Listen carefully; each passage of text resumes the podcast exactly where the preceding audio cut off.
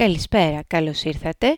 Είναι το 21ο επεισόδιο από τη σειρά Ελένη Talks Diabetes και σας καλωσορίζω σε μια εβδομάδα και μια ημερομηνία που μας πάει όλο και πιο κοντά στα Χριστούγεννα. Ποιος θα μου το έλεγε όταν ξεκινούσαν αυτά τα podcast στο τέλος της πρώτης καραντίνας ότι θα ζούσαμε και μια δεύτερη και θα πλησιάσαμε τα 30 επεισόδια.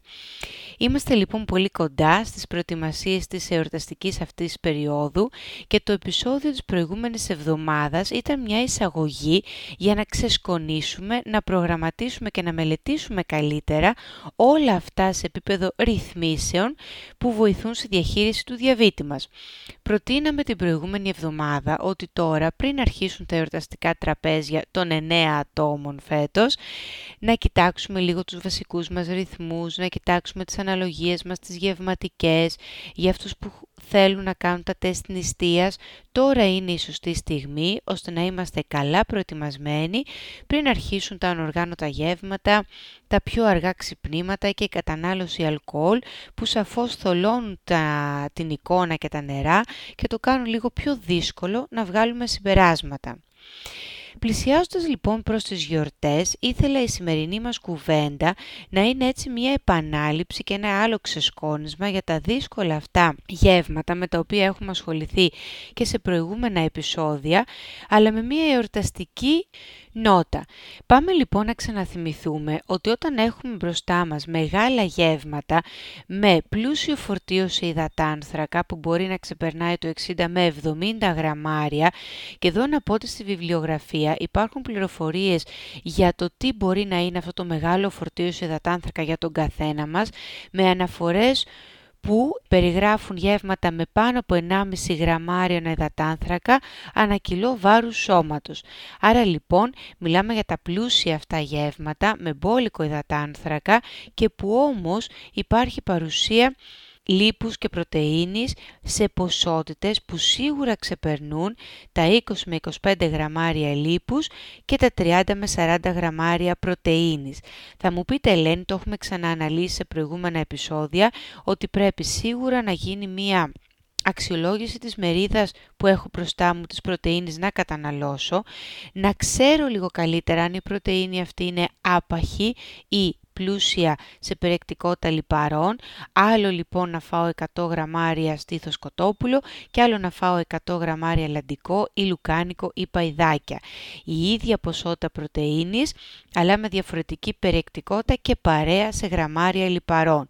Άρα η πρώτη μου έννοια με αυτά τα δύσκολα μεικτά γεύματα εορταστικά είναι σαφώς να έχω μια καλύτερη πρώτη εικόνα του πόσο τελικά τρώω από αυτά. Θα υπενθυμίσω λοιπόν την κουβέντα που έχουμε ξανακάνει ότι εφόσον αποφάσισα και μέτρησα τους υδατάνθρακές μου σωστά πρέπει να γνωρίζω και λίγο παραπάνω πόσα γραμμάρια λίπους και πρωτεΐνης έχω στο πιάτο μου και αν μιλάμε για πάρα πολύ λιπαρά γεύματα, με πρωτεΐνη που ξεπερνάει τα 25 γραμμάρια και με λίπος που ξεπερνάει τα 40 γραμμάρια, τότε σκέφτομαι ότι η δόση η γευματική που θα με καλύψει αυτό το συγκεκριμένο γεύμα χρειάζεται σίγουρα αύξηση. Κατά πόσο χρειάζεται αύξηση; Ξεκινάμε συντηρητικά με μία αύξηση του 30 με 35% και σε πάρα πολλά γεύματα, όπως παραδείγματος χάρη με τηγανιτές πατάτες, με πολύ λιπαρή πρωτεΐνη, σκεφτείτε το γύρο τον ελληνικό, ε, η προσάυξηση αυτή μπορεί να αγγίζει το 40 με 45% σχεδόν διπλασιάζονται με λίγα λόγια οι ανάγκες μας σε γευματική ινσουλίνη. Τώρα, όλος αυτός ο χειρισμός γίνεται πολύ πιο εύκολος, σαφώς θα συμφωνήσω μαζί σας, όταν έχουμε στα χέρια μας αντλίες ινσουλίνης. Η αντλία ινσουλίνης λοιπόν έχει αυτά τα ιδιαίτερα διφασικά μπόλους, ώστε να μπορεί να καλύψει το δεύτερο κύμα απορρόφησης τη δεύτερη κορυφή στα ζάχαρά μας που θα δημιουργήσουν τα λιπαρά αυτά γεύματα, θες επειδή το λίπος καθυστέρησε την απορρόφηση του μεγάλου φορτίου υδατάνθρακα, θες γιατί η πολλή ποσότητα πρωτεΐνης μετά το δίωρο θέλει και αυτή να μετατραπεί σε γλυκόζη και να επηρεάσει τα ζάχαρά μας. Με αυτά λοιπόν κατά νου πάμε να στρώσουμε ένα χριστουγεννιάτικο τραπέζι, έτσι όπως το φαντάστηκα εγώ για σας και συνήθως συμβαίνει στο σπίτι μου. Έχουμε πρώτα πιάτα, έχουμε ένα κυρίως πιάτο και αφού μιλάμε για ελληνικά σπίτια και όχι μόνο ένα και συνήθως έρχεται ένα επιδόρπιο. Εδώ θα πω συμβουλή πρακτική δική μου ότι προσπαθούμε να ομαδοποιήσουμε τις γευματικές της δόσεις, δηλαδή να κάνουμε τη δόση μας για το πρώτο πιάτο και για το κυρίως μαζί και να περιμένουμε να δούμε αν έχουμε χώρο και διάθεση για το επιδόρπιο, πόσο μεγάλο ή μικρό είναι αυτό, οπότε με ασφάλεια να συνεχίσουμε με μια τρίτη η δεύτερη συγγνώμη ή τρίτη δόση για το επιδόρυπιο που έρχεται. Σας έχω λοιπόν μετρήσει ένα μενού το οποίο μπορεί να περιέχει την κλασική σούπα αυγολέμονο με ρύζι σε μια κανονική μερίδα των 200 γραμμαρίων. Δεν είναι ούτε πολύ γενναιόδορη αλλά ούτε μια πολύ μικρή παιδική μερίδα. Τα 200 γραμμάρια λοιπόν της σούπας αυγολέμονο μας αποδίδει 14 υδατάνθρακες και 9 γραμμάρια λίπους. Βέβαια υπάρχουν και εναλλακτικές διαφορετικές, μοντέρνες, όπως θέλετε τις σπίτι τις λέτε σούπες όπως κολοκυθόσουπα με ή χωρίς κάστανο που στα 200 γραμμάρια θα δώσει 10 γραμμάρια δατανθράκων και 1,3 γραμμάρια λιπαρών. Πολύ λοιπόν πιο ελαφριά επιλογή από την κλασική σούπα με το αυγολέμονο. Τώρα μπορείς μέρος των πρώτων πιάτων να είναι κάποια πίτα, κάποια τάρτα τύπου κις που φτιάξαμε. Στα 100 γραμμάρια αυτού του είδους οι τάρτες αποδίδουν 20 γραμμάρια υδατάνθρακες και 18 γραμμάρια λίπους. Εδώ καταλαβαίνετε ότι αμέσως αμέσως από τα πρώτα πιάτα αρχίζουν τα γραμμάρια λιπαρών και προστίθενται πριν καν προχωρήσω στη γαλοπούλα μου, τη γέμιση, τις πατάτες κτλ. κτλ. Μιλώντας για τα κυρίως γεύματα, θα έλεγα ότι θες μιλάμε για πουλερικά, λευκά κρέατα, γαλοπούλα ή, κο, ή κοτόπουλο ή κόκκινο κρέας, μία μερίδα κατανάλωσης των 150 γραμμαρίων είναι μια καλή αρχή. Μπορεί για πολλούς να είναι πολύ ή για άλλους λίγο, είναι όμως μια πολύ καλή μερίδα, γιατί μην ξεχνάτε ότι η μερίδα αυτή της πρωτεΐνης μπορεί να έχει συνοδευτικά και γέμιση, στα 60 περίπου γραμμάρια γέμισης μας δίνει 10 γραμμάρια υδατανθράκων και μπορεί αυτό να συνοδεύεται και επιβάλλεται θα πω εγώ με μία μερίδα λαχανικών. Μπορεί να είναι γενναιόδορη μερίδα λαχανικών γιατί μας αρέσουν τα λαχανικά εποχής όπως το καρότο, το μπρόκολο, τα λαχανάκια βρυξελών που σε μία γενναιόδορη μερίδα των 250 γραμμαρίων και επειδή είναι από τα λίγο πιο αμυλούχα λαχανικά θα προσθέσουν στα γραμμάρια των ανθράκων μας αξία 10 με 15 γραμμαρίων. Τώρα, εάν υπάρχουν τυριά συνοδευτικά ή κράκερ και ψωμί με αυτά, καταλαβαίνετε ότι το φορτίο του υδατάνθρακα και το φορτίο της πρωτεΐνης και των λιπαρών μόνο μεγαλώνει. Μιλάμε λοιπόν σίγουρα για ένα μεγάλο εορταστικό γεύμα που θα διαρκέσει και αρκετή ώρα. Τώρα, πώς αυτό το γεύμα με το μεγάλο φορτίο και τα πολλά λιπαρά μπορούμε να το επηρεάσουμε θετικά, δηλαδή το μόνο που μπορούμε να κάνουμε να του αλλάξουμε το γλυκαιμικό δίκτυ, ώστε να απορροφηθούν όλα αυτά πολύ πιο αργά, με μικρότερες κορυφές στα ζάχαρα και σε περισσότερη ώρα.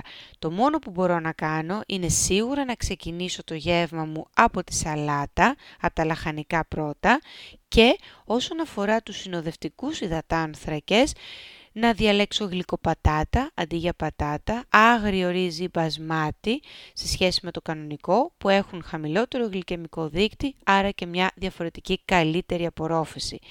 Η επόμενη συμβουλή μου έχει να κάνει με τους μπουφέδες ή τα μεγάλα τραπέζια που απλά όλα αυτά τα καλούδια είναι διαθέσιμα μπροστά μας. Σερβίρουμε το πιάτο μας. Φέρνουμε το φαγητό που θέλουμε να φάμε μπροστά στα μάτια μας γιατί αλλιώς είναι πάρα πολύ δύσκολο να υπολογίσουμε τους υδατάνθρακές μας. Για να κλείσουμε γλυκά, όπως θα κλείνουν και τα εορταστικά τραπέζια μας, θα ξεκινήσω από τα παραδοσιακά τα γλυκά με σειρά από το πιο ελαφρύ σε υδατάνθρακες μέχρι το πιο περιποιημένο και βαρύ. Πρώτα είναι τα μελομακάρονα. Ένα τεμάχιο μερίδα 40 γραμμαρίων θα αποδώσει 18 γραμμάρια υδατανθράκων. Έρχεται ο κουραμπιές, λίγο πιο βαρύς, 50 γραμμάρια το κομμάτι, 24 υδατάνθρακες. Δίπλες, πολύ αγαπημένες για πολλούς, 80 γραμμάρια μερίδα, 30 υδατάνθρακες και αρκετό λίπος Και η βασιλόπιτα, αν είναι η βασιλόπιτα με το καλό βούτυρο, η παραδοσιακή συνταγή, στα 110 γραμμάρια κομμάτι έχουμε περίπου 35 υδατάνθρακες. Άρα λοιπόν κρατήστε το μελομακάρονο διατροφικά είναι ίσως το πιο ελαφρύ, αλλά παραμένει γλυκό. Και συνεχίζοντας για τους λάτρες της σοκολάτας, μία μερίδα στα 100 γραμμάρια από μους σοκολάτα θα αποδώσει 20 γραμμάρια υδατανθράκων και 7 γραμμάρια λίπους. Ήθελα επίσης μέρος αυτού του podcast εδώ του εορταστικού μας να έχετε και κάποια γλυκά παραδείγματα σε μικρές βέβαια μερίδες που θα αποδώσουν maximum 10, 13 15 γραμμάρια υδατανθράκων. Σε αυτή την κατηγορία λοιπόν μπορούμε να έχουμε 45 γραμμάρια τυραμισού, περίπου το ίδιο σε προφιτερόλ, 30 με 35 γραμμάρια ένα μικρό κομμάτι τάρτας σοκολάτας ή τρουφάκι, ή αν θέλουμε απλά μια μικρή ποσότητα έτσι για τη γεύση, το οποίο μπορούμε να το γευτούμε, είναι γλυκό, είναι μικρής κατανάλωσης σε υδατάνθρακες, maximum των 15 γραμμαρίων υδατάνθρακα. Όλα αυτά λοιπόν μπορεί να είναι μέρος του χριστουγεννιάτικου ή πρωτοχρονιάτικου τραπεζιού μας φέτος. Ήθελα να τα έχετε μετρημένα για να είστε όπως σας λέω πάντα καλύτερα διαβασμένοι. Για περισσότερες πληροφορίες όσον αφορά το αλκοόλ υπάρχει το podcast νούμερο 9 και τα δύο podcast με τις περιγραφές των φαγητών εκτός σπιτιού. Από μένα έχετε μόνο καλές ευχές για όμορφες εορταστικές μέρες. Το επόμενο επεισόδιο θα έρθει λίγο πριν την πρωτοχρονιά. Να είστε καλά. Γεια σας.